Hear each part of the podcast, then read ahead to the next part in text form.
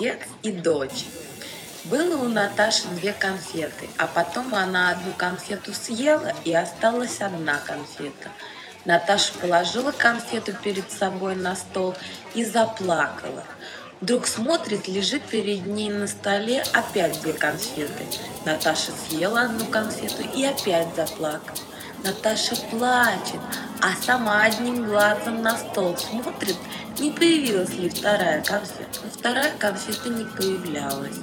Наташа перестала плакать и стала петь. Пела, пела и вдруг умерла.